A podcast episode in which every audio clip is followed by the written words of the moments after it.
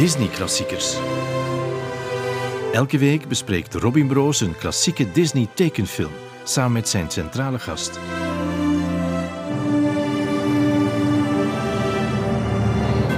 Welkom in de 62e aflevering van Disney Klassiekers. Vandaag met Bart Verbeek, begonnen op de redactie van Q-Music, later bij Radio 2. Vandaag is hij het uithangbord van de hele VRT. Mensen kennen hem ook wel een beetje als Showbiz Bart. Mag ik Showbiz zeggen? Dag Robin, ja, je, mag, je mag showbiz zeggen. Zeg maar, nu zeg je de 62e aflevering. Ja. Ik had nu echt gehoopt dat je nog zeven afleveringen had gewacht om mij dan te vragen. Waarom? 69? Ik vind dat een leuk getal. ja. Is dat eh, Disney-proof? Als je mij vraagt voor zo'n podcast, ja, dan, dan eh, mag dat erbij. Ja. ja, oké. Ehm, maar los daarvan, eh, ben jij een Disney-fan? Eh, wel, ik hou absoluut van alles wat magisch is. En dat is Disney sowieso. Hè. Kan je je nog herinneren wat zo de eerste film was die je als kind gezien hebt? Wel, dat is een ander probleem. Ik heb als kind niet zo heel veel films gezien. En nu ga ik een heel zielig verhaal vertellen. Maar wij hadden geen videorecorder thuis. En wij gingen eigenlijk ook niet vaak naar de bioscoop. Dus als ik een film zag, was die gewoon live op televisie. En ja, dat, dat duurde vroeger wel een hele tijd voor die films op televisie kwamen. Of bij vriendjes en vriendinnetjes thuis, die dan wel een video hadden. Ehm, dus maar in, in, in mijn hoofd zijn het dan vaak films van, van voor ik geboren ben. Ik ben van 1978. En dan eh, eh, zie ik nog zo voor mij dat ik Bambi heb gezien op, eh, op, op toen nog BRT1 of zo, denk ik. En ja, die, die ze dan nog eens heruitzonden. En dat is echt zo'n film waarvan ik denk, ja, eh, die zielige oogjes en ah, dat, ja. Ik, ik, ik hou ook sowieso van de natuur, dus zo, eh, ik, vond dat, ik vond dat een fantastische film, ja. Bambi, dat, dat, daar eh, heb ik hele grote herinneringen aan, maar om, ik, om nu te zeggen dat ik echt een Disney-film als kind in de bioscoop heb gezien, dat denk ik niet. Ik denk dat ik misschien met mijn broer eens één keer of twee keer naar de bioscoop ben geweest en ik ben naar Hoek gaan kijken, maar dat is geen Disney-film, denk ik. Of wel? Nee, maar dan was je toch al een flinke tiener? Ja, dan was ik echt al een stukje ouder. Het was zo in een oude bioscoop in Boortmeerbeek nog, dat herinner ik mij nog. Maar dus ja, misschien als, als, als echt kleinkind toch wel eens met ons mama of zo, maar ik, dat herinner ik mij eigenlijk niet meer. Nee, dus ik herinner mij vooral de films van, van televisie. Ehm, en wat ik mij absoluut herinner is, eh, dat is dan geen film, maar dat is een LP die ik had. Ah, dus jullie hadden wel een platenspeler Ja. Geen ja. VHS-recorder, maar wel een platenspeler. Die had ik geërfd van mijn broers. Ze zijn 10 en 14 jaar ouder. En die hadden een, een, een klein, zo draagbaar pick-upje. En dat had ik dan geërfd. Het moet in 86 geweest zijn, want dat weet ik heel goed. Want het eerste singeltje dat ik er dan bij kreeg was J'aime la vie van Sandra Kim. En daarnaast dan meteen een hele grote eh, stapel oude eh, singeltjes. Want mijn ouders hadden vroeger een café met een jukebox. Wauw. Ja, dus daar kwamen ineens heel wat van die, eh, van die oude plaatjes bij. Maar ik heb dan zelf op een bepaald moment de, de LP van de 101 Dalmatiërs gekregen. En die heb ik echt waar grijs gedraaid. Maar grijs. Het is zelfs zo dat ik, dat ik, dat ik zelfs denk dat ik, dat ik het bijna nog helemaal kan citeren. Begin maar. ja, maar het is, het is echt grappig, want allee, het klinkt heel freaky, maar het is onder, ondertussen al heel lang geleden, maar ehm, ik zeg dat soms nog eens op. Omdat het zo magisch klonk. En, en het begon zo van... ehm, mijn verhaal begint in Londen. Niet eens zo heel lang geleden, maar ondertussen zijn er zoveel dingen gebeurd dat het wel een eeuwigheid lijkte. Ik woonde toen met Roger, mijn baas, in een vrijgezellenflat, dicht bij Regent's Park. Het was een prachtige lentedag. Ik ging zoals gewoonlijk uit het raam en ik bekeek de hondjes eens wat beter die naar het park gingen. Dit is een hond die vertelt. Hè. Hij woont met zijn baas Roger in een vrijgezellenflat. En voilà, dat is het begin van het verhaal. Prachtig. Ja. Prachtig. Ik stel Ja. voor dat we aan het einde van de opname, dat je gewoon heel de plaat nog eens opnieuw als zo'n extraatje van de podcast. Ja. Stonden daar dan ook de liedjes op? Eh, ja, maar bij de 101 Dalmatiërs waren er denk ik maar twee. Ja. Cruella de Vil en We kopen een huis buiten Londen. De ja, Ja? Dat, dat waren denk ik twee liedjes die erop stonden. Maar liedjes maken absoluut een, een ongelooflijk belangrijk deel voor mij uit van, van die magie. Die liedjes van Disney zijn gewoon altijd zo goed en zijn ook zo door, door van die fantastische zangers ingezongen. Vaak studiozangers die, die perfect zingen en dat, dat geweldig, eh, ja, die, die pathos daar zo in kunnen steken. En ja, dus dat, is, dat vind ik fijn. Hè. Ja. Want ja, ik heb ooit, Bart, van jou een foto gezien dat je zelf verkleed als een Disney-figuur. Ik laat het nog even in het midden over wie het gaat. Ja. Uh, toch wel een, een belangrijk Disney-nummer Ja. ergens op een of andere Ja, foute dat is nog party. niet zo heel lang geleden. Ja, het was voor de, de foute party van Q Music. En wij deden elk jaar eh, aan het begin van die party een foute playback act met de, de DJ's en presentatoren. En dan deden we el- elke keer iets anders. Ik, heb, eh, ik deed vooral vrouwen om de een of andere reden, omdat eh, ik mooie benen heb. nee, nee, maar omdat ik dat wel gewoon heel tof vond. Zo één keer in het jaar kon ik daar eens eh, helemaal uit de bol gaan. Dat waren ook gewoon leukere rollen dan, dan de, de, de saaie ma- man. Ik heb één keer Ricky Martin gedaan en één keer, ehm, denk ik, Grease of zo. Ook eens een keertje Michael Jackson. Maar voor de rest Madonna en Cher en Lilian Saint-Pierre en zo. En ook, en ik denk dat het de allerlaatste keer was dat ik een act deed eh, op de Foute Party. Mag ik het zeggen? Tuurlijk. Ja, Elsa uit Frozen. En ik heb daar toen eigenlijk ook nog voor gezorgd dat, dat Q een hele grote rekening heeft gekregen, want ik verzorgde ook de kostuums. En die ging ik huren bij Huis Baaiers, dus een, een bekend... Eh, ja. Maar ook niet voor minder gaan. Ik ging die dan allemaal gewoon uit het rek halen. Alleen een pasklaar Elsa-kostuum hadden ze niet. Het is te zeggen wel, die kleedjes die Disney verkoopt, maar dat was niet glamoureus of goed genoeg. Dus ze hebben gewoon een heel kleed op maat gemaakt voor mij. Met ook een gigantische sleep die op een bepaald moment door de, de, de dansers en de, de blazers, want ik had zo heel erg Eurovisie Songfestival-achtig, eh, ventilatoren die in mijn gezicht eh, speelden. En dan werd die sleep ook weggetrokken, dus daar moest ook nog eens heel veel stof bij. En dat heeft echt, denk ik, zeer veel geld gekost. Gewoon alleen maar om, om, om, dat, eh, om dat kleed te maken. Maar het zag er echt wel heel goed uit, al zeg ik het zelf. Ik, ik heb daar zelf geen verdiensten aan. Het was gewoon een heel goede make-up artiest, een goede kapster die een pruik had voorzien, een, een mooi kleed en zo'n podium en dansers er rond. je. En dan die muziek. Ja, ja. Waar is dat kleed nu? Ik denk nog altijd bij Huisbaaiers. Volgens mij kun je het huren. Want wat, dat doen ze wel bij Huisbaaiers. Ze maken dan een kleed voor iemand anders, ze laten dat betalen en dan verhuren ze het nog een paar keer door. Dus dan hebben ze dubbele winst. Dus met andere Maar- woorden, als iemand ooit Bart wil zien in een Elsa-kleed... Ja, ik vraag me af of het nog past. Ik ben, ja, ik, ik ben even verdikt, maar ik ben nu wel een beetje terug vermagerd, dus het zal nog wel passen. Ja, eh, eh, ja het was... Het was eh, ik weet toch dat er toen nog iemand een foto had genomen en, en gezegd, zullen we Bart volgend jaar naar het Eurovisie Songfestival sturen? Omdat het er toch wel zo glamoureus uitzag. Al, al zeg ik het zelf, maar ik heb daar dus geen verdiensten aan. Het was gewoon goed aangekleed door anderen. Ik denk wel dat het in de doelgroep kan werken. Ja, ik denk het ook. Maar alleen kan ik niet goed zingen. En dat moet je wel echt bij het Eurovisie Songfestival wel kunnen.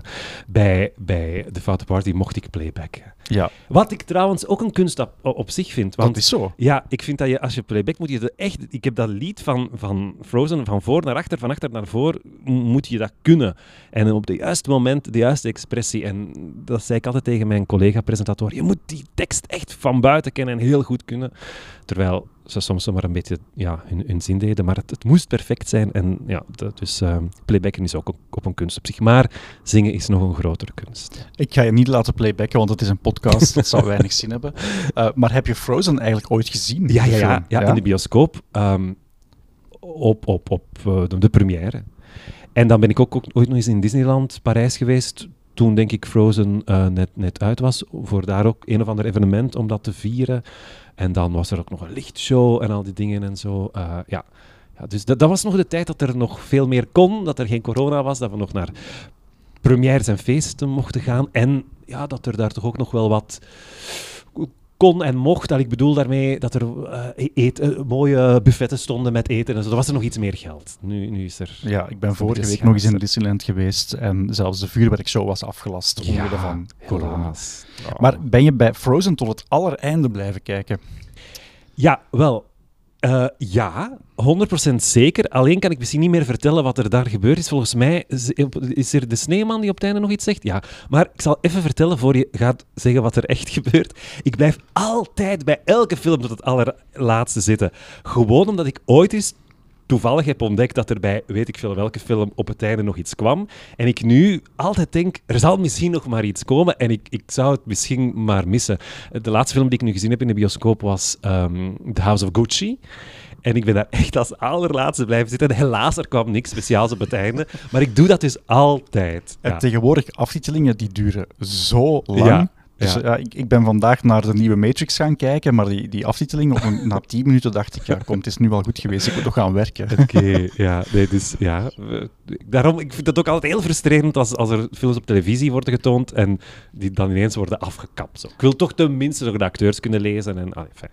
Maar ook eh, weten wat er daarna na komt en, en wat komt er dan op het einde van Frozen? Wel, het is iets wat ik echt niet wist en het zit in de aftiteling. Het gaat niet over de post-credit scene waar dat we eh, Ja. Olaf en die hele grote nog eens zien. ja, ja, ja. Maar ehm, vorige week, voor mijn aflevering van vorige week, heb ik gebeld met eh, Helmut Lotti. Die vertelde dat hij zelfs nog nooit Frozen gezien had. En dan heb ik hem de login van mijn Disney Plus gegeven. En gisteren stuurde hij mij een berichtje met een screenshot van het einde van de aftiteling van Frozen. En daar staat, ik ga het gewoon voorlezen. The views and opinions expressed by Christoph in the film that all men eat their own boogers, dus dat mannen hun eigen snot opeten, Uh-huh, uh-huh. are solely his own and do not necessarily reflect the views or opinions of the Walt Disney Company or the filmmakers. Ah ja, ah, ja, dat is een, een hele goede. ja. Dat vind ik echt, dat is een prachtige disclaimer aan het einde. Ja. Ik heb nog nooit zoiets grappig gezien. Ja, ja, eh, ik vraag het mij nu trouwens ook wel af of alle mannen dat doen. Ik doe dat niet. Ik doe dat ook niet. Oké dan. Nee. Flink. Maar er zijn sowieso mannen die het doen. Ik heb Ja. ooit, ik had een buurman, Jean-Paul, mocht hij luisteren, dan, ja, ja, het gaat over jou. En ik reed met zijn vriendin mee, want ik werkte toen in de buurt waar zijn vriendin ook werkte. Ja. En op een bepaald moment in de file zijn we zijn wagen voorbij gereden en zagen we hem in zijn neus peuteren en het opeten. Ja, en dan heb ik hem een berichtje Ja. gestuurd, smakelijk, maar had het niet door. Ja, oké. Nee. Ja, eh, het zal ook gewoon niet lekker geweest zijn. Maar het is, het is wel fantastisch wat dat je zegt. Zo een, een, een heel grappige knipoog. Ik, Disney doet dat wel vaker, hè, maar niet alleen bij een aftiteling, ook gewoon in films. Dat is zo... eh, eh, de, de, de, de- het, het, het cliché gezegd, maar films zijn voor, voor van jong, jongen tot oud. Maar dat is ook zo. Hè. Dus jonge kinderen vinden dat fantastisch, maar er zitten ook altijd knipogen in voor volwassenen. En, en er zitten ook altijd meerdere lagen in. En je kunt een film ook tientallen keren bekijken en altijd iets nieuws ontdekken. Want ik weet niet of het met de film van vandaag eh, ook zo is. Ik heb jou gevraagd om, ik denk voor het eerst in je Ja. leven, te kijken naar de film die heet Bedknobs and Broomsticks of Heksen en Bezemstelen. Ja. Het is een film die ik ehm, niet heb besproken in de chronologie, om de eenvoudige reden dat ik destijds een, een lijstje heb eh, op het internet gezocht van wat Disney zelf de Disney Classics noemt. Dat, Uh-huh. en dat is een soort van kanon en dat is een vaststaande lijst. Of ja, Ja. af en toe valt er wel eens eentje uit of komt er eentje bij. Ehm, maar ik heb zoveel berichtjes gekregen, echt waar, van mensen die zeiden, waarom heb je die film niet gedaan? Ja. Dus heb ik mezelf nu voorgenomen, eh, ik haal hem nu in. Aha. En ik heb jou gevraagd, Bart, omdat sinds eh The Original Soundtrack, het programma op Clara, waarvoor ik jou heb mogen uitnodigen ja, eh, in heel oktober, fijn was dat. Ja. ja. ben je een uur mee eh, radio komen maken en mocht je zelf filmmuziek meebrengen. En dat was quasi allemaal musical gerelateerd. Dus ik dacht, als ik iemand een plezier mee Ja, ik kan het niet wegsteken hè, dat ik hou van musical. Het zal ook niemand verbazen. Ehm, eh, trouwens, ik had de film nog nooit gezien en ik had er zelfs nog nooit van gehoord. Ik wist gewoon niet van het bestaan en ik ben heel blij dat je mij hebt leren kennen. Eh, maar over die musicals gesproken, ik vind... ehm, ik, ik hou sowieso ook, eh, als we het dan bijvoorbeeld over klassieke muziek hebben, wa- wat we het op Clara hadden, ehm, ik hou heel veel van klassieke muziek, maar als er nog eens een stem bij komt, als het dan bijvoorbeeld opera is, of, of, of meer filmmuziek of musical, dan er is geen enkel instrument dat persoonlijker is dan, dan de stem. En daar kun je zoveel emotie mee uitdrukken. En, en dat zingen, ehm, ja, dat, dat geeft zo'n extra laag, vind ik. En dat raakt mij. Een scène, va- vaak vinden mensen het onnozel dat, dat er plots wordt eh, gezongen. En dan zeggen ze van, kijk, die zijn hier nu aan het wandelen door de straat. En ineens beginnen die uit het niks te zingen. En dat is onnozel. Ik, ik ga daarmee lachen. En dan denk ik, nee, ik ga daar net mee huilen. Of, of dat raakt mij, of ik lach daarmee. Of ik, dat geeft zo, die emotie wordt versterkt, vind ik. Dus ik hou daar echt wel van. Ja. Misschien moet hij ervan huilen omdat hij op dat moment denkt: wauw, die mensen kunnen iets wat ik echt niet kan, namelijk zingen. Ja, oh, ik zou het zo graag kunnen. Want ik heb al wel eens een keer in een voorstelling van Stanley Kretz meegespeeld. Met heel veel musical acteurs en actrices. En dan heb ik eh, gedanst, gepresenteerd en heel goed geplaybacked. Op het einde... Een, maar ik weet een- nu dat het moeilijk ja. is, hè? Ja. op het einde een ensemble nummer waarop iedereen zei, maar zie je, kunt u wel goed zingen. En dan dacht ik, ja. En wie had het dan echt ingezongen? Nee, nee, eh, heel de cast zong. En ik zong mee met de cast. Aha. Maar het was blijkbaar zo overtuigend dat mensen dachten dat ik... eh, En ik playbackte ook echt zonder geluid, want ik ver- ver- verdacht de... Ik, ik vertrouwde de geluidsmannen niet. Ik dacht, die schuiven soms mijn microfoon open, dus ik, ik playbackte echt zonder geluid. Ja, maar ik zou het zo graag kunnen. Het is heerlijk. Het is ook heel moeilijk met je, want je moet inderdaad echt kunnen acteren, kunnen zingen, kunnen dansen, ehm, al die dingen kunnen combineren. Dus het is een totale kunnen. Maar het, het lijkt mij zo fijn om, om, om te kunnen doen. Dus misschien moet ik ook toch ooit dat eens proberen en een of andere zangcursus nemen of zo. Laten we samen op zangcursus gaan, Bart. En dan kunnen we een soort Ja. van eh boysband duo beginnen. Eh, eh, ja, bestaat er een musical? Ja, er bestaat een musical over, over Take That, denk ik zelfs. Misschien kunnen we daar een rol in spelen. Ja, wie weet. Ja. Of gewoon een single maken. En, en we kennen hier... Ja, maar nee, we gaan een musical doen. We gaan geen, geen, geen single opnemen. We kunnen dan wel de single, eh, een cd uitbrengen van de musical. Van de musical, ja. Ja. En onze haarkleuren matchen alvast. Enfin, ik bedoel, die zijn complementair. Ja, dus we hebben nog een rosse nodig, we bedoel hebben nog een rosse nodig. die vinden we wel, hè. Ergens in dit grote huis dat VRT heet. Oké. Allee, het is een idee. Goed. Ja. Maar we hadden het over Bedknobs en Broomsticks, een film Ja. uit 71. Ehm, ik ga even, voor wie de film niet gezien heeft, zoals jij Bart, enfin, je hebt hem intussen wel gezien Ja. natuurlijk, maar ik ga even de korte inhoud meegeven. Ehm, het gaat over drie Londense kinderen die aan het begin van de Tweede Wereldoorlog geëvacueerd worden. Of ja, uit hun huis eigenlijk, hè, uit Londen. Ze wonen in Londen. En ze worden eh, gedropt bij een humeurige dame, Miss Price, in een klein dorpje, omdat ze schrik hebben dat de Duitsers gaan, gaan binnenvallen in Groot-Brittannië. Die eh, Miss Price die heeft het niet erg gesteld op de drie, maar ze heeft geen keuze. De overheid heeft het nu eenmaal zo beslist. Maar waarom dat ze er eigenlijk niet zo eh, mee gediend is dat die daar plots staan, is omdat ze in het geheim bezig is om een schriftelijke cursus te volgen om heks te worden. En daarmee hoopt ze met haar magie de Britse soldaten te kunnen helpen om de oorlog te winnen. Ja, het klinkt knettergek, maar het is, eh, het is wel zo. Kinderen die zijn natuurlijk niet dom, die hebben direct door van we hebben hier te maken met een heks. En om hen stil te houden besluit die Miss Price, kijk, ik ga ze toch iets, eh, iets geven waarmee ze zoet zijn. Ik ga hier een bed betoveren, dat als ze erin gaan zitten, dat dat bed hen kan brengen, al vliegend naar waar ze maar willen op deze planeet. Price is bijna klaar met haar opleiding, al mist ze nog één belangrijke spreuk waarmee ze levenloze voorwerpen kan laten bewegen. Ja. Dat snapte ik al niet, want ze kan dat bed laten bewegen, maar dan levenloze voorwerpen niet. Enfin, eh, zwart. Ja, die spreuk ontbreekt en de aanbieder van de cursus, ene professor Brown, die is plots gestopt met lessen op te sturen. Dus besluit ze hem dan maar te gaan bezoeken in Londen. Wat ik ook niet snap, want die kinderen zijn net gevlucht uit Londen, maar dan gaat ze met die kinderen naar Londen. Maar goed, oké. die Mr. Brown die blijkt een oplichter te zijn, die eigenlijk gewoon spreuken uit een oud toverboek heeft gekopieerd en zomaar wat rondgestuurd, verkocht als cursus. En hij is zelf echt verbaasd dat, dat die spreuken op zijn, eh, op zijn Ja. cursus dat die ook nog eens blijken te werken. Alleen de bewuste spreuk die ze nodig hebben, die heeft ook hij niet in zijn bezit. Die zou ergens wel te vinden zijn op het eiland Nabumbu. Dat wordt bewoond door getekende antropomorfe dieren. Beetje zoals eh, in Robin Hood of zoals Ja. in Mary Poppins. Beesten die bewegen en, en, kleren blijkbaar ook dragen en en kleren dragen en kunnen praten. Ze vinden dan ook die spreuk en eens terug thuis kunnen ze daar dan ook de Duitsers mee verslaan. Ja. Goed, ehm, ik heb weer al een aantal dingen aangeraakt die volgens mij niet helemaal kloppen in het verhaal. Maar Bart, jij wou ook iets zeggen, dus ik ga jou het woord geven. Nee, ik, ik, ik, ik wou gewoon meteen al zeggen, ja, je zei van, wat, wat een ongelooflijk verhaal lijkt het. En toen jij mij vertelde, ja, hier gaat het over, dan dacht ik, ja, maar dat, dat kan niet dat Disney daar een film heeft over gemaakt. Dat is gewoon zo absurd. En inderdaad, ehm, da- daar zitten ook nazi's in die film en het gaat over... Over, over ja, oorlog en er wordt geschoten en er ontploffen bommen. en, en dan denk ik, maar dat is toch helemaal geen vrolijke Disney-prinsessenfilm?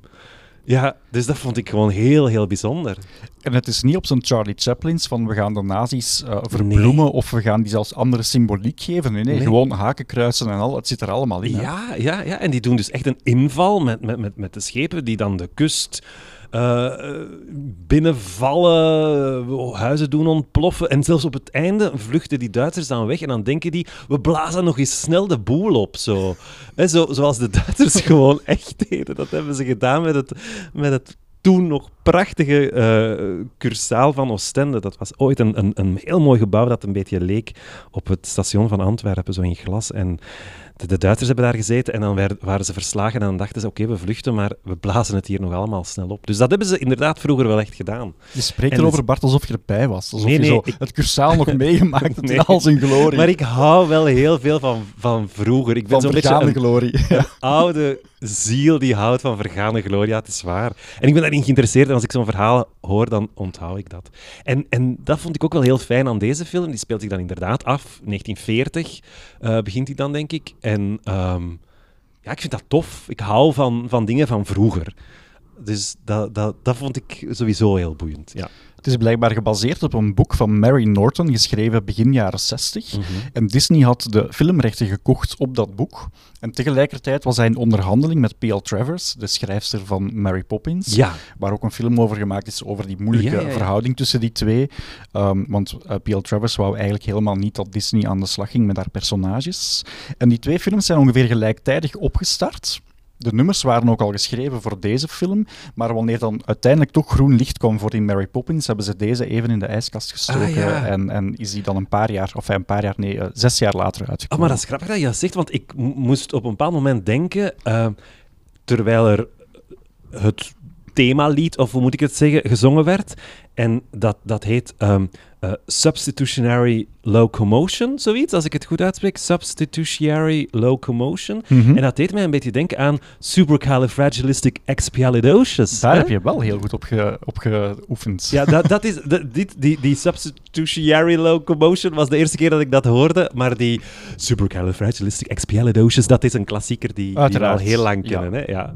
Nee, dus dat deed me daaraan denken. Het was zo'n beetje hetzelfde uh, ja, bijna hetzelfde ritme, hetzelfde cadans. En ook zo een, een, een, dame die dat dan, dan zo zingt. Het deed, deed mij een klein beetje denken aan Mary Poppins. Het is ook geschreven door hetzelfde schrijversduo, de Sherman Brothers, die heel veel toen voor Disney deden. Die waren daar vast in dienst. Die hebben dus zowel de, uh, Mary Poppins als deze Bedknops en Broomsticks gedaan. Ja. En een van de nummers deed mij ook denken aan een ander nummer dat zij geschreven hebben voor een van de Disney-parken. Dat heet There's a Great Big Beautiful Tomorrow. En als je dat opzoekt, hoe die melodie klinkt, dat doet mij heel erg denken aan iets wat in deze film zit. Oh, het klinkt ook goed. There's a, a, a big, A great, big, beautiful tomorrow. Oh, dat is echt zo'n lied, zodat je denkt van, ja, dat laat maar komen. en het, het, Carousel of Progress. Oké, nee, ik ken het niet, maar... Ja. Dat was gemaakt voor, um, ik denk voor de... de wereldtentoonstelling in New York van 1964.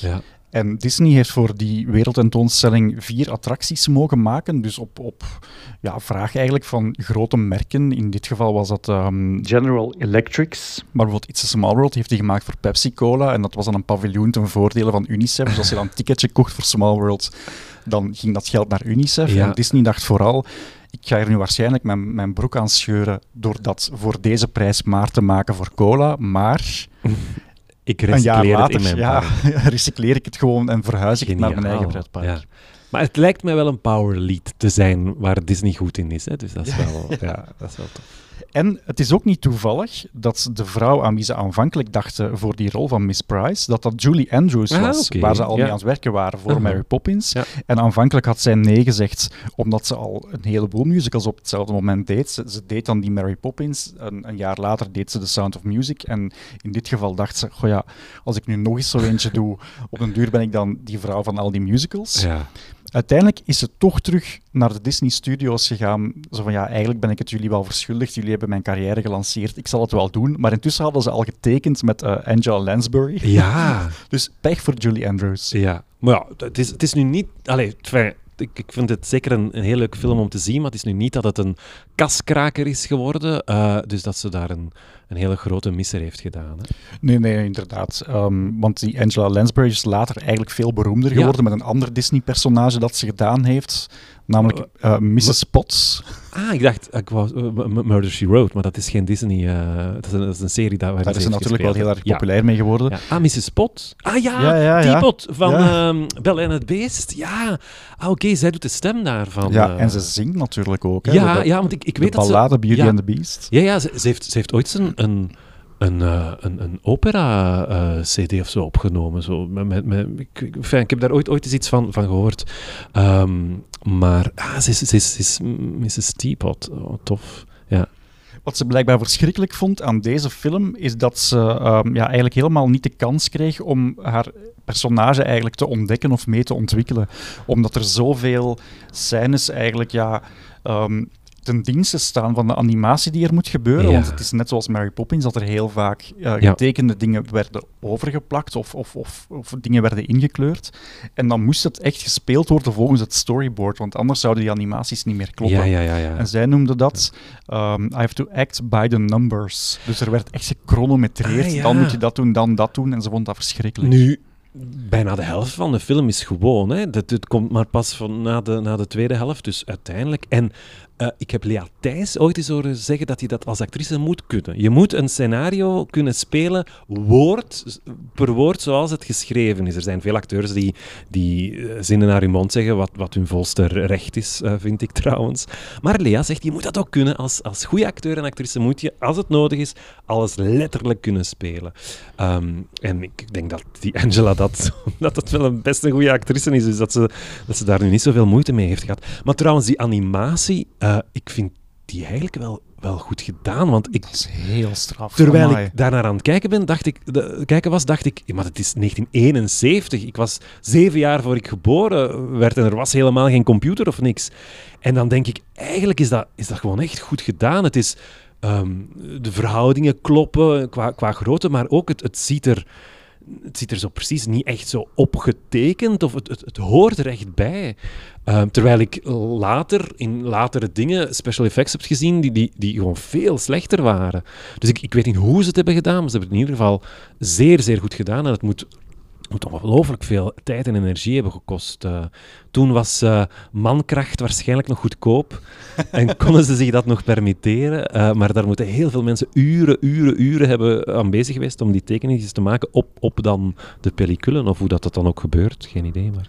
Wat ik bijvoorbeeld heel straf vond, is um, het moment dat dat bed kan beginnen vliegen, dan verschijnen daar zo getekende sterretjes mhm, rond. Mm -hmm. En het is eigenlijk een beetje wat je in het begin zei, Disney is magie. En, en wanneer ik dat zie, geloof ik ook wat er aan het gebeuren is. Vandaag zouden ze daar ontzettend veel computertechnologie op loslaten om te laten doen blijken dat er magie mee gepaard gaat. En dat zou er lang niet zo goed uitzien als die handgetekende sterretjes die ze er toen gewoon optekenen. Ja, het, is, het was echt het was opvallend. Als ik aan het kijken was, dacht ik, goed gedaan, mooi, mooi. En waar Angela, generatiegenoot van Lea Thijs, denk ik dan, het waarschijnlijk ook over had, is uh, wanneer ze moest acteren by the numbers, zijn ja, de heel simpele, maar wel doeltreffende special effects die hierin gebeuren. Hè. Bijvoorbeeld heel ja. die laatste scène, waar die... Ze halen dan eigenlijk harnassen, middeleeuwse ja, harnassen ja. uit een museum, en die gaan dan ten strijde tegen de Duitsers. Uh-huh. En die, die bewegen op zich. Daar zitten ook duidelijk geen mensen in. Dus dat, dat moet ja, eigenlijk op een, op een heel ingenieuze, maar... Ja, ik, ik denk dan aan Green Key of Blue Key of zo, maar ik heb geen idee dat dat toen al bestond. En het, ja, mijn, mijn, mijn broer Dirk is, is een poppenspeler. En uh, die heeft voorstellingen gedaan waar hij echt zo poppen en dingen liet bewegen die er ja, die, die zo menselijk konden bewegen. En dan was hij altijd helemaal in het zwart gekleed en zo. Maar als je dan heel goed kijkt als je wist dat hij daar stond, dan zag je wel zoiets in het zwart daar wat achter bewegen en zo.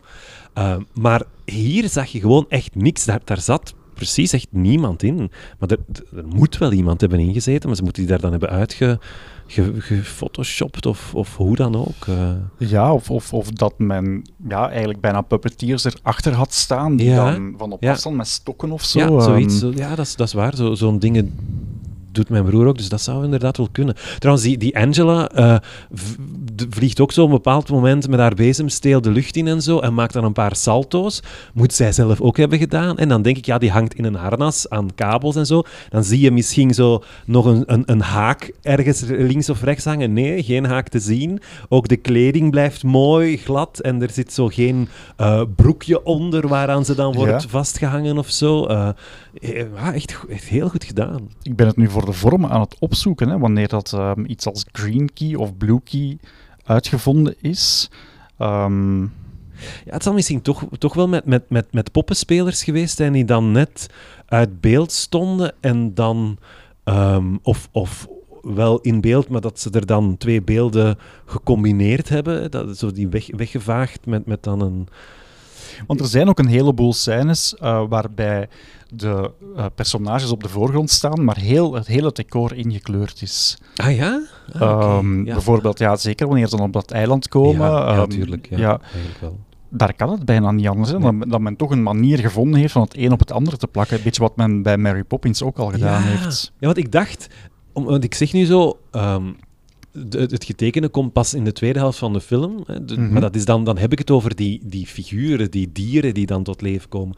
Maar inderdaad, ik denk dat in de hele film veel getekende dingen zitten. Want bijvoorbeeld in het begin zie je ook eh, het, het stadje of het dorpje waar, waar die kinderen dan toekomen. En dat ziet er zo heel fijn uit. Want ik vind dat trouwens het huis waar, waar ze woont en zo is ook is helemaal mijn ding zo op het, op het Engelse platteland. Zo heel oud cottage. Ik vind dat fantastisch. Maar ik denk dat het helemaal geen echt huis is. En een stukje studio weliswaar, waar dat dan heel veel is bijgetekend. Ehm, maar goed gedaan, want het, het, het valt niet op. Je hebt niet het gevoel... Je, je merkt dat je naar een oude film aan het kijken bent, maar je hebt niet het gevoel van die is nu gigantisch ge- gedateerd, visueel dan. Eh, mm, ja, je ziet dat dat een oude film is, maar, maar het blijft gewoon heel goed gedaan. Ja, absoluut, absoluut. Ik heb zelfs ergens gelezen dat men ook in ehm, het decoreren vaak knipoogjes gedaan heeft, zoals we in het begin eigenlijk al aangaven. Er zou ook ergens een beertje zitten die een t-shirt aan heeft van Mickey Mouse. ik heb het niet gezien, maar eh, misschien moeten we het nog eens op een groter scherm bekijken. Ja. Wat ik, wat ik bijvoorbeeld ook heel mooi vond, is heel die animatie in de opening sequence, waar we dan, ja, vroeger werden de credits aan het begin gegeven Ja, en, ja. en vaak was dat gewoon tegen een eenvoudige achtergrond. Hier zien we eigenlijk het tapijt van Bayeux tot leven Ja, komen. Wel, Echt ongelooflijk gedaan. daar moest ik wel zeggen, ik, ik begon te kijken en ik dacht, ik wist van jou waarover de film ging gaan. Ik dacht, maar gaat dit nu over de middeleeuwen? Je denkt echt meteen, je verwacht zo'n film met, met, met ridders en harnassen. Nu, die komen er dan helemaal op het einde wel even in, maar het gaat helemaal niet over de middeleeuwen. Ehm, ze komen gewoon toevallig in een kasteel terecht, omdat die Duitsers hen in een, mag ik het zeggen? Ja, in een Tuurlijk. kasteel willen opsluiten. ja, ja, ja. Ehm, geen idee ook waarom dat die Duitsers dan per se in een kasteel willen opsluiten. En ze kunnen, ze kunnen hen gewoon in een kamer in een huis of zo opsluiten. Maar ehm, het moet dan een kasteel zijn. En daar zijn dan ja, middeleeuwse harnassen. Maar, maar dat tapijt van Bayeux heeft daar eigenlijk gewoon niks voor de rest mee te maken. Maar wel heel knap gedaan. Ja. Ja, ook zoiets wat je nu tegenwoordig allemaal met computer zou doen. En dat zou er dan maar half zo goed uitzien als gewoon heel veel eh mannetjes met een, of vrouwen met een, een, een engelengeduld die dan eh, een prachtige tekening maken. Ja. En dan heel die sequence op dat eiland, dat deed mij ja, eigenlijk alweer één op één denken aan die Mary Poppins sequence, waar ze dan een andere wereld binnenstappen. Hier gaat het een eiland eh, bewoond door een koning, de koning van Namubu. Hij heet Leo. Volgens de officiële teksten bij de merchandise blijkbaar zonder dat hij King Leonidas heette, maar dat is niet Mm. gebruikt in de film. Ehm, maar dus het is een leeuw Ja. die, wanneer we hem niet zien, zo luid en hard kan brullen dat iedereen wegvliegt. Ja. Wanneer we hem wel zien, is het eigenlijk gewoon een heel lieve... Heel... ja, het ziet er echt best aardig uit. Maar ja, leeuwen kunnen fel uit de hoek komen. Hè. Dat, ja, dus daarvoor moeten we oppassen. Hè. En wat mij opviel, is dat heel veel van de andere dieren, want ze, gaan, ze beginnen op een bepaald moment dan eh, voetbal te spelen, heel veel van de dieren daar deden mij denken aan de dieren uit eh, Robin Hood. Een Ah, film ja, van maar een paar voilà. jaar later. Ja, maar dat, ik, want je zei van, eh, toen ik, ik kon, kon het niet benoemen, maar nu je het zegt, inderdaad, het lijkt zo ook qua kleding en zo, lijkt het inderdaad wel een beetje op...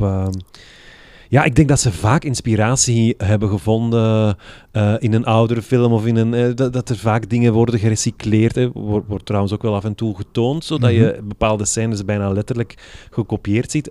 wat ook niet, niet onlogisch is. Als je beseft hoeveel tijd en energie daar moet zijn ingekropen om dat allemaal te maken, ja, dan kun je daar gewoon best dat maximum uithalen. Hè? Ja. Ja, en toen bestond er geen YouTube, waar dan een paar nerds die twee scènes naast elkaar zetten. Nee. Je had die film toen één keer gezien, zoals jij waarschijnlijk ook. één keer wanneer je toevallig op tv kwam Ja, of in de absoluut. bioscoop kwam. Ja. Dus niemand maakte die, maakte die vergelijking Ja, tussen die twee ja, films. gedacht, ja. Goh, wat zou Disney ervan zeggen, moest hij het weten? ja. Ja, ja, dat er zo'n vergelijkingen bestaan. Ja, ja, dat mensen eigenlijk allemaal- druk doorhebben. Ja, want ik hoorde dit in een van jouw vorige podcasts, hè, dat, dat de eh, bepaalde hele grote successen van, van Disney, ja, daar, daar heeft Walt Disney gewoon zelf nooit iets van geweten, hè, want dan was hij al lang gestorven. Eh, hoe, hoe alles nu evolueert en al dat digitale en wat, wat, wat die daar dan van zou vinden. En ja, het idee dat zijn inu- universum nog verder leeft, moet toch ja, bijzonder zijn voor... Ja, als je weet dat er vandaag ehm, op deze planeet zes resorts zijn met parken die Mm. zijn naam dragen, en Ja. hij heeft er zelf maar eentje meegemaakt. Ja, Het tweede stond in de stijgers, maar hij is dan veel te vroeg overleden. Ehm, daar zijn twee stromingen in van, van fans, merk ik. Fans die vinden van, ja, maar Walt Disney stond altijd voor innovatie en hij zou zelf degene zijn die de lat verlegt en Ja. die dingen afbreekt om nieuwe dingen te bouwen enzovoort. En dan heb je de stroming die vindt van, ja, maar nee, Walt heeft dit bedacht, dus je mag daar niet meer aankomen. Nee, nee, nee. Ja. ja. Ik denk dat, dat hij het fantastisch zou hebben gevonden dat bijna iedereen op deze planeet wel iets heeft waar zijn naam op staat. Ik denk dat zowat huis, iedereen ja. in huis zowel ja. iets heeft van, van. Disney waar, waar dat dan die handtekening op staat. Ja. ja, al was het maar per ongeluk. ja. Trouwens, als je het over die eh, action-animatie hebt, ik heb zelf ooit een, een, een rol gespeeld in zo'n half geanimeerde film, half getekende film. De Serieus? Smurfen. De Smurfen, De Smurfen ja, ja, ja. 1 en 2. Ja, het is geen Disney-film. Ik ben ook nooit voor een Disney-film gevraagd, denk, denk, denk ik toch? Nee. Want ik heb ook Trolls gedaan, maar dat is ook geen Disney-film. En het was telkens in beide gevallen een typecasting. In, bij, in Trolls was ik eh Guy Diamant. En dan eh, zag ik er helemaal zilver uit. En dan liet ik scheetjes in de vorm van glitterwolkjes. En in de smurfen was ik eh, hippe smurf. In het Engels is dat vanity. Uiteraard. Maar in het Nederlands klinkt dat beter, is dat hippe smurf met die bloem in het haar. En dat, dat was eigenlijk, eh, de- in de derde smurfenfilm is dan weer helemaal volledig eh, getekend, maar de eerste was met, met acteurs. eh, ja, met Neil Patrick Harris ja, voilà, voilà. En dus dan komen ze terecht in, wat is het, New York of Parijs? Of, of, of een van die, die... Want het was eigenlijk bijzonder grappig, omdat ehm, zo stemmen inspreken, dat is allemaal heel sterk gecontroleerd. Hè? Dus de, de hoofdcast moeten dan auditie doen en die stemmen moeten dan naar Amerika worden gestuurd en daar beluisteren die, die Amerikanen dan of het goed is of niet, al, alhoewel dat ze er niks van verstaan. Maar zo in, in cameo's, in kleine gastrolletjes, mogen ze dan wel hier hun zin doen en daar nemen ze dan vaak bekende mensen. Bijvoorbeeld in die Smurfenfilm is denk ik Jeroen Meus de Kok en enfin, is, is Lieven Scheire misschien de nerd. Of, enfin, het is... Het is zo altijd zo'n beetje getypecast. En ik was dan in die eerste film, hele kleine rol, eh, was ik dan eh, gewoon gevraagd voor die hippe smurf. Maar dan eh, kwam plots die tweede film uit en daar had die hippe smurf ineens een, een, een hoofdrol. Dus die ging echt mee. In die eerste film bleef die gewoon in het dorp en dan speelde de rest van de film zich af buiten het dorp en dan op het einde was hij nog eens een keertje te zien. In de tweede film gaat hij mee op pad. Dus het gevolg was, ik moest daar plots een auditie voor doen. En ze, ze hoopte heel veel bij, de, eh, ja, bij de, de, de filmmaatschappij dat ik die rol zou mogen doen, want het zou raar zijn om dan plots te veranderen. Eh, maar ik moest er wel officieel een auditie voor doen. En gelukkig sprak ik ook niet helemaal zoals mezelf, maar was ik een beetje gaan spreken als het originele personage. Ik sprak een beetje bekakt of zo. Het was echt toch wel smurf voor je leven. Zoiets was het een beetje, denk ik, als ik het mij nog kan herinneren. En dat, dat leek ook een beetje op de originele versie.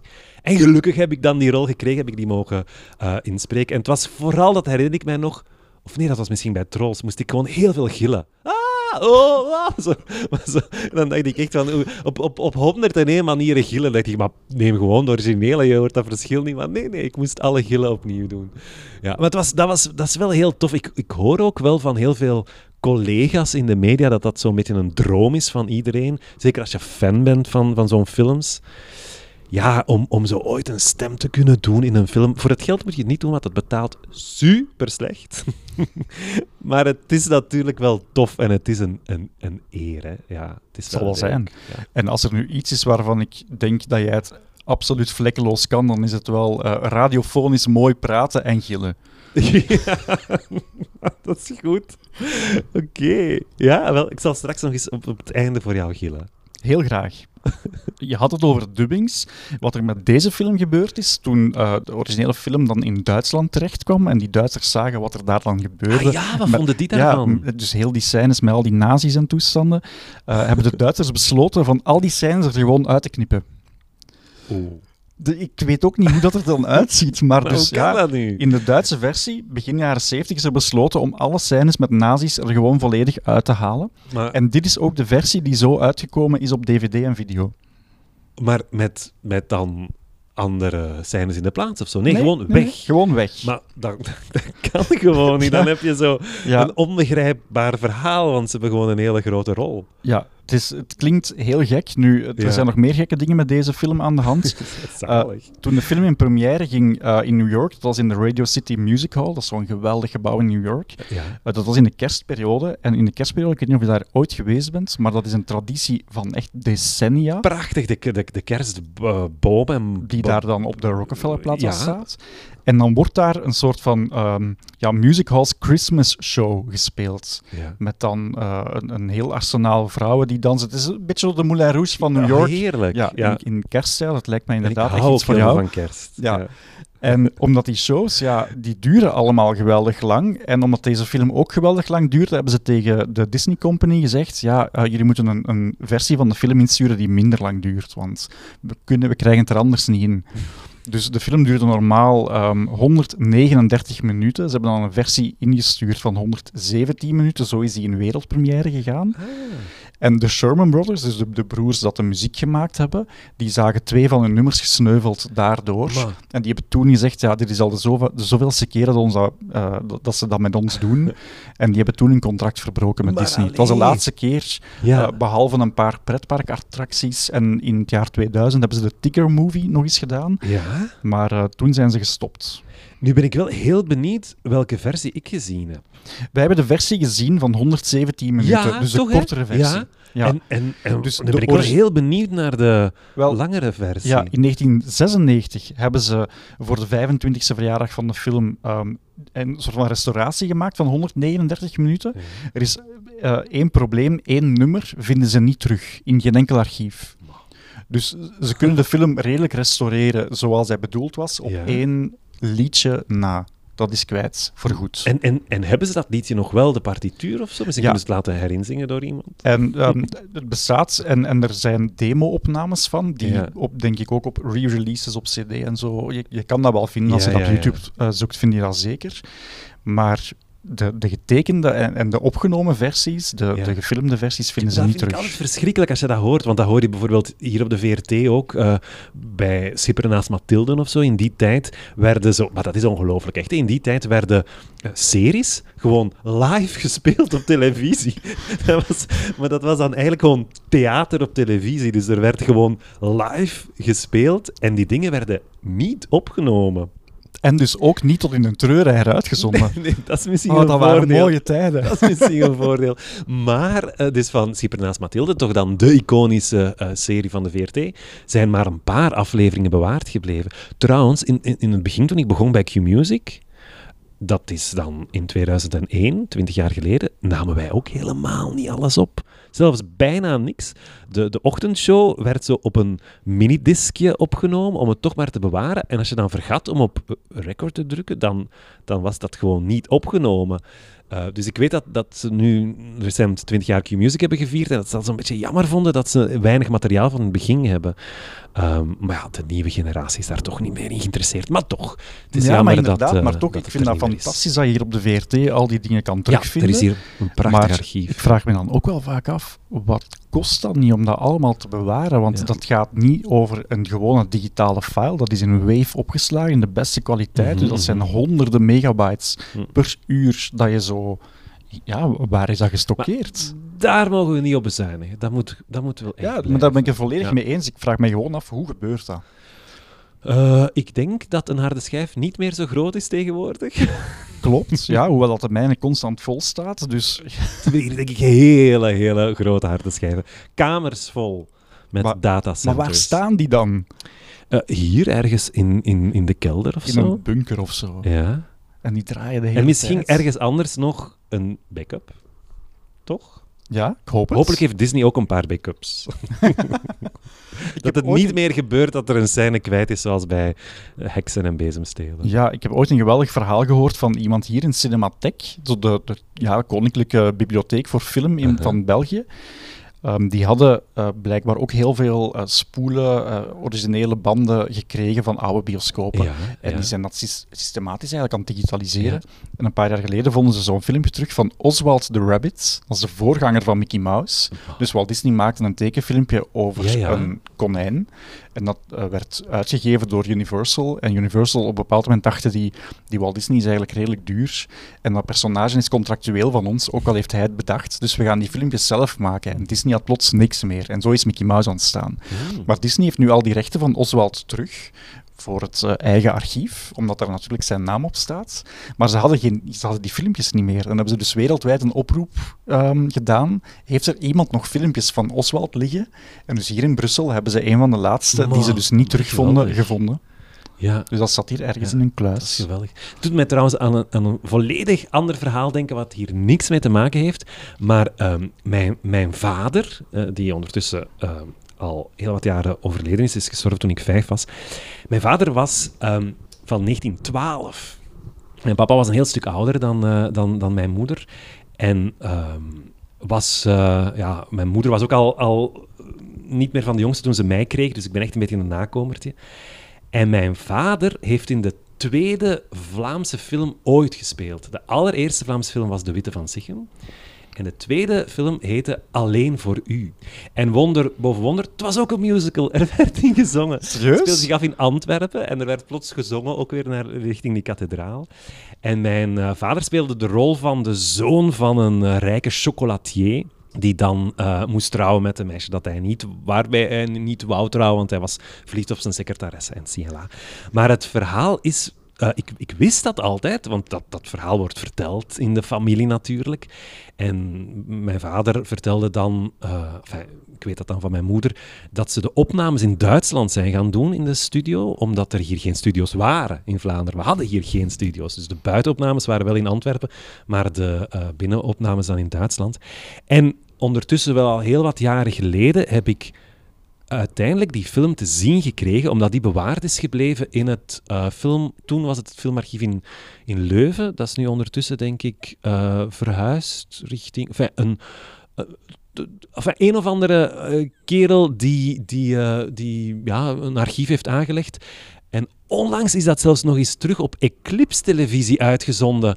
Ehm, alleen voor u. Alleen voor u. Ja. Eens kijken. Ja, maar dus ik heb die film gezien toen in, in Leuven en ik vond dat echt fantastisch. Dan heb ik die toevallig nog eens een, een half stuk ervan gezien op Eclipse TV. Maar dat was echt zo'n een, geluk. Ik was aan het zappen en ineens kwam ik op die film, dus die is daar ooit, ooit nog eens op vertoond. Dus zo'n zo'n archief ja, is, is, is zo waardevol.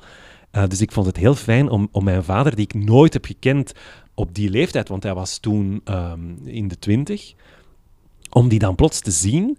En Emiel Verbeek. ja, ja het, was, het is retrofilms. Retrofilms. Zo, zo heet, heet dat nu. En dat heeft te maken met ehm eh, Jos Hoeibergs van het Vlaams Filmarchief uit Leuven. Die had een ar- archief, maar dat, is, dat bestaat denk ik niet meer. En die heeft daar nu zo een of andere mm, ja, verzameling nog van gemaakt. Enfin, gelukkig dat iemand dat dan bijhoudt. Maar het was, het was heel fascinerend om, eh, om mijn vader zo terug te zien. De vraag die iedereen zich natuurlijk nu stelt. Zingt hij ook in de film? Nee, nee. Hij kon waarschijnlijk ook niet zingen. Jawel, hij kon wel zingen, zei mijn moeder. Ik weet ook niet waarom ik niet kan zingen. Verdorie. ja, hij, hij, kon, hij, kon, ja, hij kon het wel, zei, zei mijn moeder altijd, ja.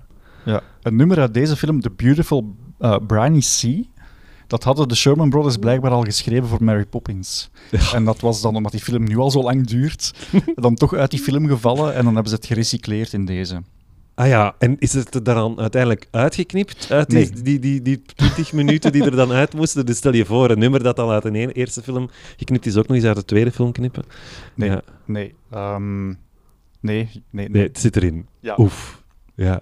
Er is nog wel meer recyclage gebeurd. Het, eh, het leger op het einde van die, van, dan die, ja, die, die harnassen die tot leven komen, die harnassen waren al eens gebruikt in live-action films van Disney in Camelot en in El Cid. Echt? Dezelfde harnassen. Ja, maar dat, Ze hadden ze toch staan, hè? het was een geniaal trucje. Dat, ah, dat, dat moeten ze gewoon uitbuiten. Ja. Ja, daarmee waarschijnlijk dat eh, dat tapijt van Mailleu erbij gaat. Dus van, ergens hebben we die harnassen nodig. We hebben die afgeschreven op drie films. we moeten die gebruiken, maar hoe gaan we dat zetten? Ja, ja dat, eigenlijk zou het wel kunnen, want, want het, het houdt totaal geen steek dat ze plots in een kasteel terechtkomen. Eh, maar net zoals het eigenlijk geen steek houdt dat, dat ze het moeten opnemen tegen Duitsers. Ja, en, de- en dat die Duitsers het dan blijkbaar op hun beurt niet leuk vonden. Dat doet mij een beetje denken aan eh, Allo Allo, dat daar ook eh, eigenlijk uiteindelijk niet uitgezonden is. Weet je waar dat mij ook aan, aan, aan deed denken? Aan zo ehm, de, de producers. Natuurlijk. Dat is een film en dan heb je zo eh, Springtime for Hitler. Die, die, die willen dan een musical maken die eh, gegarandeerd zou mislukken. Hè? Omdat, omdat ze het, op de een of reden, ik weet niet meer hoe dat juist zit, maar ze, het, zou geld, het zou hen het geld opleveren als ze een mislukking kunnen produceren.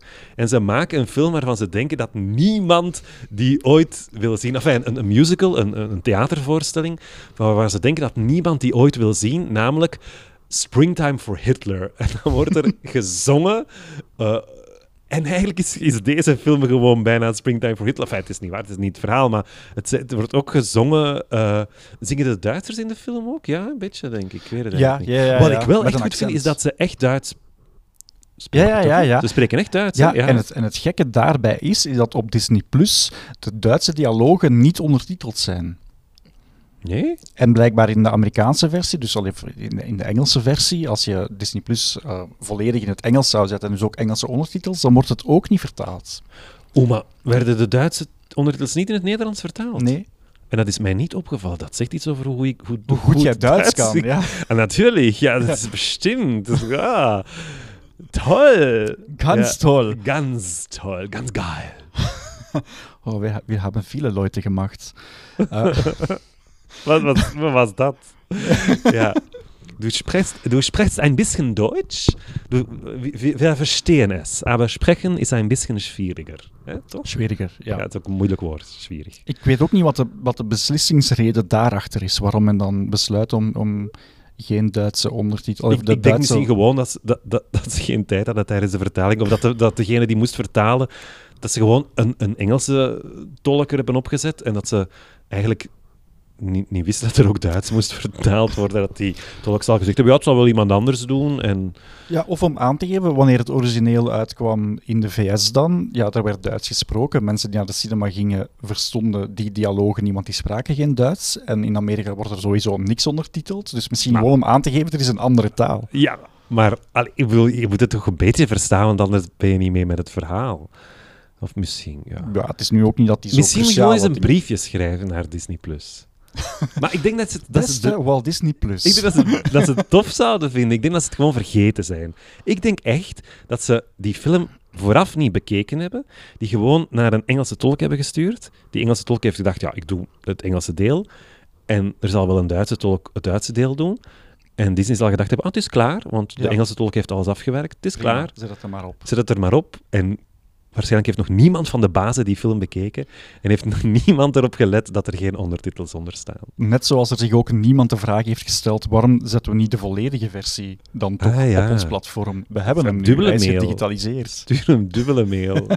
En als we dan toch bezig zijn, waarom kan je nergens de Vlaamse dub bekijken? Is die er?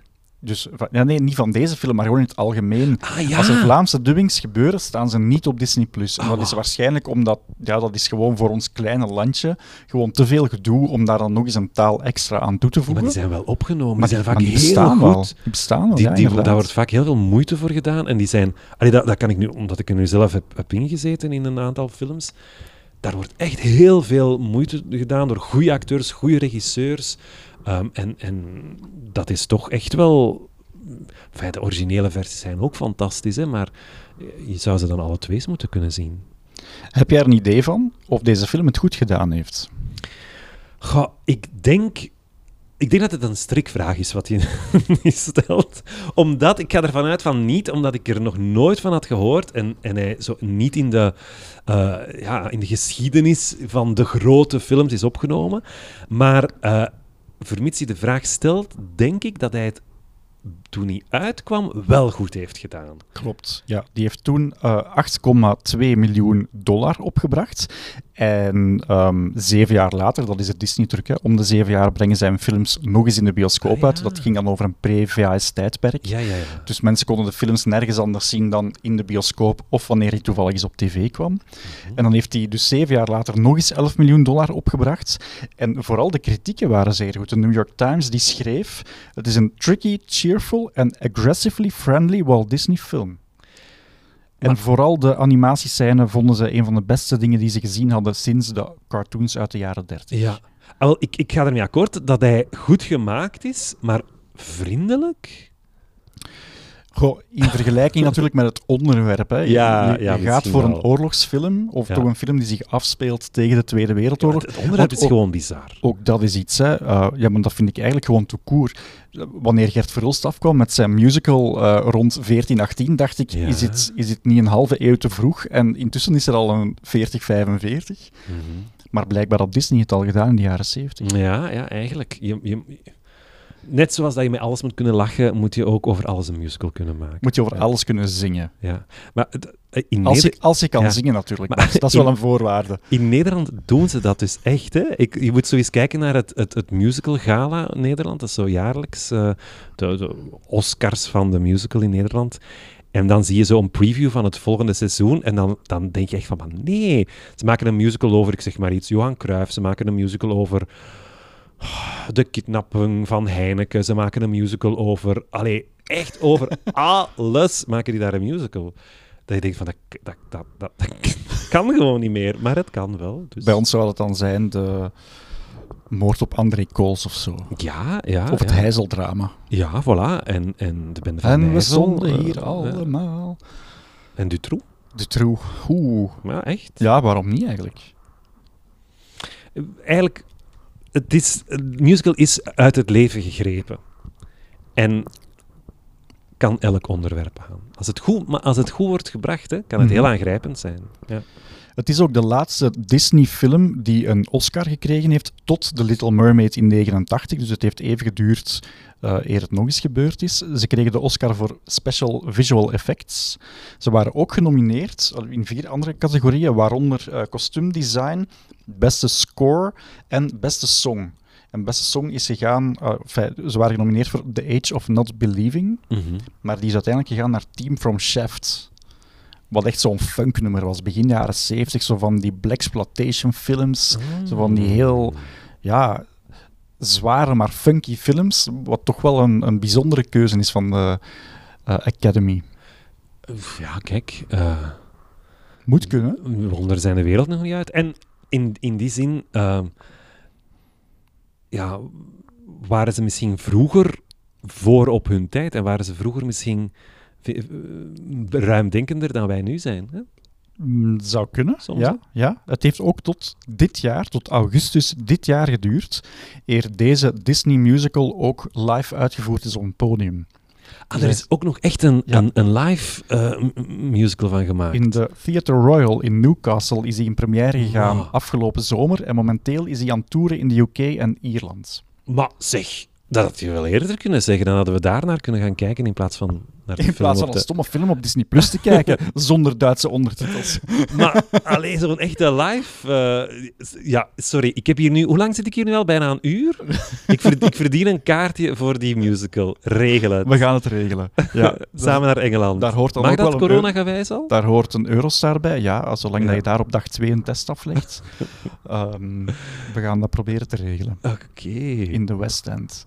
Ja, of, of, of maar ook zo. Ja, Newcastle of zo. In zo'n een of andere kasteel lijkt mij ook wel tof. Ja.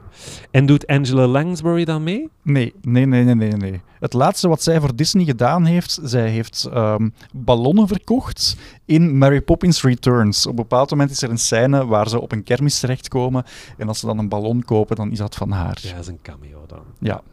Moet je dan zeggen, hoe, hoe oud is die ondertussen? Hoe oud is Lea Thijs ondertussen? Ik bedoel, oh, Tijdloos. tijdloos. Ja? Ja, absoluut. Het doet, me, het doet mij denken, ik weet niet waarom.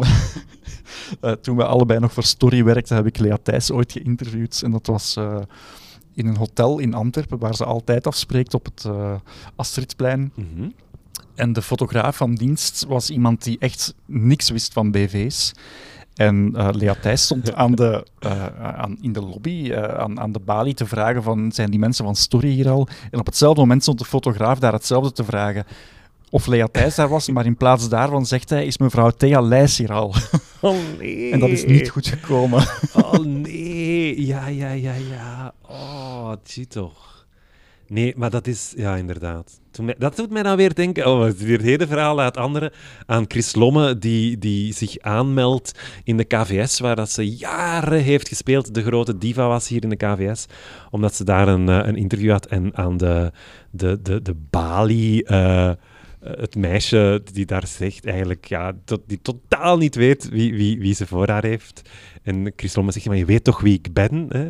Ik, ik- volgens mij zegt dat meisje nog zo, ik denk zelfs een, een andere naam. Andere naam, Ik denk het nog zelf. Ja, ja, ik weet het wel. Lea ik weet het wel. Eh, maar ja, en, of, of ze, ze zei niks, maar dat, dan zegt Chris ze weet niet wie ik ben, hè? Ze weet echt niet wie ik ben, hè? Kijk, als je Chris Lomme bent, dan vind ik wel dat je dat mag permitteren. Absoluut. En ook als je Lea Thijs bent. Absoluut. Bart, eh, volgende aflevering ga ik kijken. Ik ga nog een film inhalen die ik eh, vergeten ben, met recht en maar. reden. Want, hoe, hoe heb je dat hier voorbereid? ja, maar kijk, die is- de volgende staat echt niet in de kanon. Maar dat is gewoon op algemeen verzoek, omdat er mensen mij nu suggereren. Ah, kijk, ja. die heb je... eh, Ah, maar ga je daarmee beginnen? Als mensen dingen gaan beginnen suggereren, dan ben je ik wel nog... ik weet jaren niet van vertrokken, ja? Ik weet niet van ophouden. Ja. Ja, Eh, A Goofy Movie. Zegt jou dat iets? ja het, het lijkt mij iets te zijn met Goofy. Exact. Pluto. Ja. Nee. Is het Pluto Goofy of is dat een andere? Dat is een andere. Ah, Pluto is een mijn- hond en Goofy is, weet ik niet, dat, dat is Mijn- een... een Maar het lijkt toch een beetje op een hond? Ja. Mijn, mijn, mijn, mijn hond heette vroeger Pluto. Het is daarom dat ik, dat ik er even over begon. Eh, genoemd naar Pluto Ja. Disney. Het was Maar- een Disney Goofy. Cartoons film zo van de Toon Studios, maar die is wel in de bioscoop uitgekomen. En mensen die eh, groot geworden zijn in de jaren 90 hebben die blijkbaar massaal gezien. Ah, dan zou ik dat kunnen gezien hebben. Ja, ik ben, Ja, ik ben een beetje je een kind van de jaren 90. Maar jij ging niet zo vaak naar de bioscoop. Nee, nee, nee. Ik was wel geabonneerd trouwens. Nog een ander verhaal. Op, eh alleen niet geabonneerd. Mijn moeder ging het gewoon elke week kopen. Donald Duck. Maar de, de stripverhalen. Trouwens, ik heb die nog allemaal. Is dat veel geld waard nu? Als iemand aan het luisteren is. Hoe ik heb er ook nog van mijn broers. Dus ik heb er van jaren 70, jaren 80, jaren 90. Wa- volledig. Ja, hele reeks. Prachtig. En wa- waar, waar bewaar je die? In, in kasten bij ons mama. En ze, ze, ze heeft ze nog gekocht, denk ik, tot misschien tien, Vorige tien, week? tien jaar geleden of zo. En ik las die al echt, echt, echt niet meer. Maar ja, omdat ik zo... Ja, ik bedoel, ik ben daar ooit mee begonnen eh, toen mijn, mijn broers jo- jonger waren. En daar nooit mee gestopt. En dan is dat heel moeilijk om daar ooit mee te stoppen. Zo. Dat is zoals... Ik ben ooit gestopt met kijken naar thuis omdat ik vond dat ik daar heel veel tijd in stak. En alhoewel thuis heel goed gemaakt is, zijn er andere fictieseries die ook wel de moeite zijn om te bekijken. en ik dacht van, maar steek ik nu mijn tijd altijd in thuis? Ik ga mijn tijd gebruiken om eens maar naar Netflix te kijken of naar andere series van Van de- 14 nu of Ja. zo, of eh, weet ik veel wat eh, films. In het Huis van Vertrouwen. Nee, nee, maar dat is echt waar. Al, ik bedoel, maar ik dacht toen echt van, ik heb geen tijd om naar al die dingen te kijken, dus ik moet tijd vrijmaken. En ik vond dat echt zo moeilijk om te stoppen met naar thuis kijken. Niet omdat ik per se nog wou blijven kijken, maar omdat het een traditie was. Omdat ik dat eigenlijk niet wou opgeven. Ik dacht, maar als ik nu stop... En dan heb ik eigenlijk nog, denk ik, een, een maand of twee maanden bijna allemaal opgenomen op mijn digibox. Zodat ik die nooit meer kon, kon inhalen, want dan moest ik echt binge-watchen, maar dan extreem. En je digibox ook En dan heb waarschijnlijk volledig vol stond. Plots gedaan, delete. En dan... Ah, dat was heel lastig. Maar dat, het was gedaan. En ik was afgekikt van thuis. Wat zegt dat over jou, Bart? En vooral over hoe jij omgaat met het gegeven engagement? Ik, kan, ik kan heel moeilijk ehm, nee zeggen. En ik kan ook heel moeilijk ehm, dingen ja, loslaten. Dus ik ben ook heel... Enfin, ik kan, kan moeilijk afscheid nemen van dingen. Ik ben zo heel klassiek. Ik kan ook heel weinig dingen weggooien, zoals die Donald Ducks. Maar ook andere dingen. Eh, ik heb nog heel veel rommel van vroeger. Eh, maar ja, ik, ik, ik ben zo nogal ja, gehecht aan, aan alles. Wat, wat, ja. Ik ben ontzettend dankbaar, Bart, dat je ehm, geen nee hebt gezegd tegen deze podcast. Maar tegen jou kan ik geen nee zeggen. Nee. Het was heel erg Het was ook heel tof. Je hebt mij een film laten ontdekken. En zeg, je hebt de LP hierbij. Mag je eens kijken naar de hoes? Tuurlijk. Ja. Oh, wa- oh, oh, heb jij die toch allemaal? Waar, waar vind je die? In de winkel. Ja, ja, natuurlijk. Maar ja, je moet toch... Ik kan mij voorstellen dat er, dat er daar niet meer zo gigantisch veel van zijn. En het bijzondere aan die hoes is dat je eigenlijk denkt van, amai, dit is echt een, van A tot Z een tekenfilm, want er staan alleen maar getekende figuren op met af en toe wat mensen tussen. Maar Ja. dat is het dus niet. De mensen zijn ook getekend op de voorkant, maar op de achterkant zie je eh, de echte, echte foto's. Ja. Ja, echt. Ik vond het heel tof, Robin. Dank u wel. Ehm, en ik ga, ja, ik ga toch eens zien dat we die extended version te pakken kunnen krijgen. Dat we die ergens kunnen scoren Ja. en net zoals tickets voor En dan gaan we er samen naar kijken. de musical. Ja, Ja. Dat, Tof. is het, dat is een afspraak. Dank je wel, Robin. Grote dank, Bart. Showbiz. Ik ging showbiz zeggen. Ja! Allee, kom, we moeten terug beginnen. Wis en we beginnen opnieuw.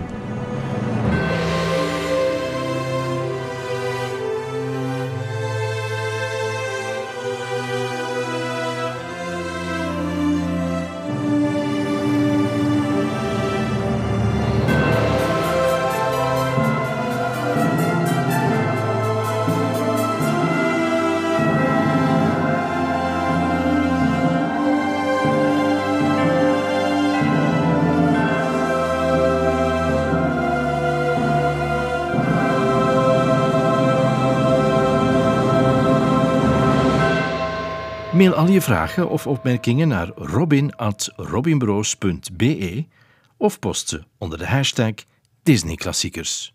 Zeg, Robin, zijn uw credits al gepasseerd nu? Want we moeten toch iets post-credit doen, hè? we hadden het er daar nu over. Je, Maar- je ging nog roepen. Juist! Oké. Ah! Maar zo heb ik nooit gegild in Trolls. Wacht, in Trolls was het eerder zo...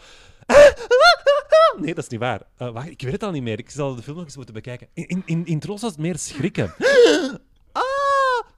Ah! Wacht, ik ik kan nog. Kom. Ah! Help, help, help. Oké, kat.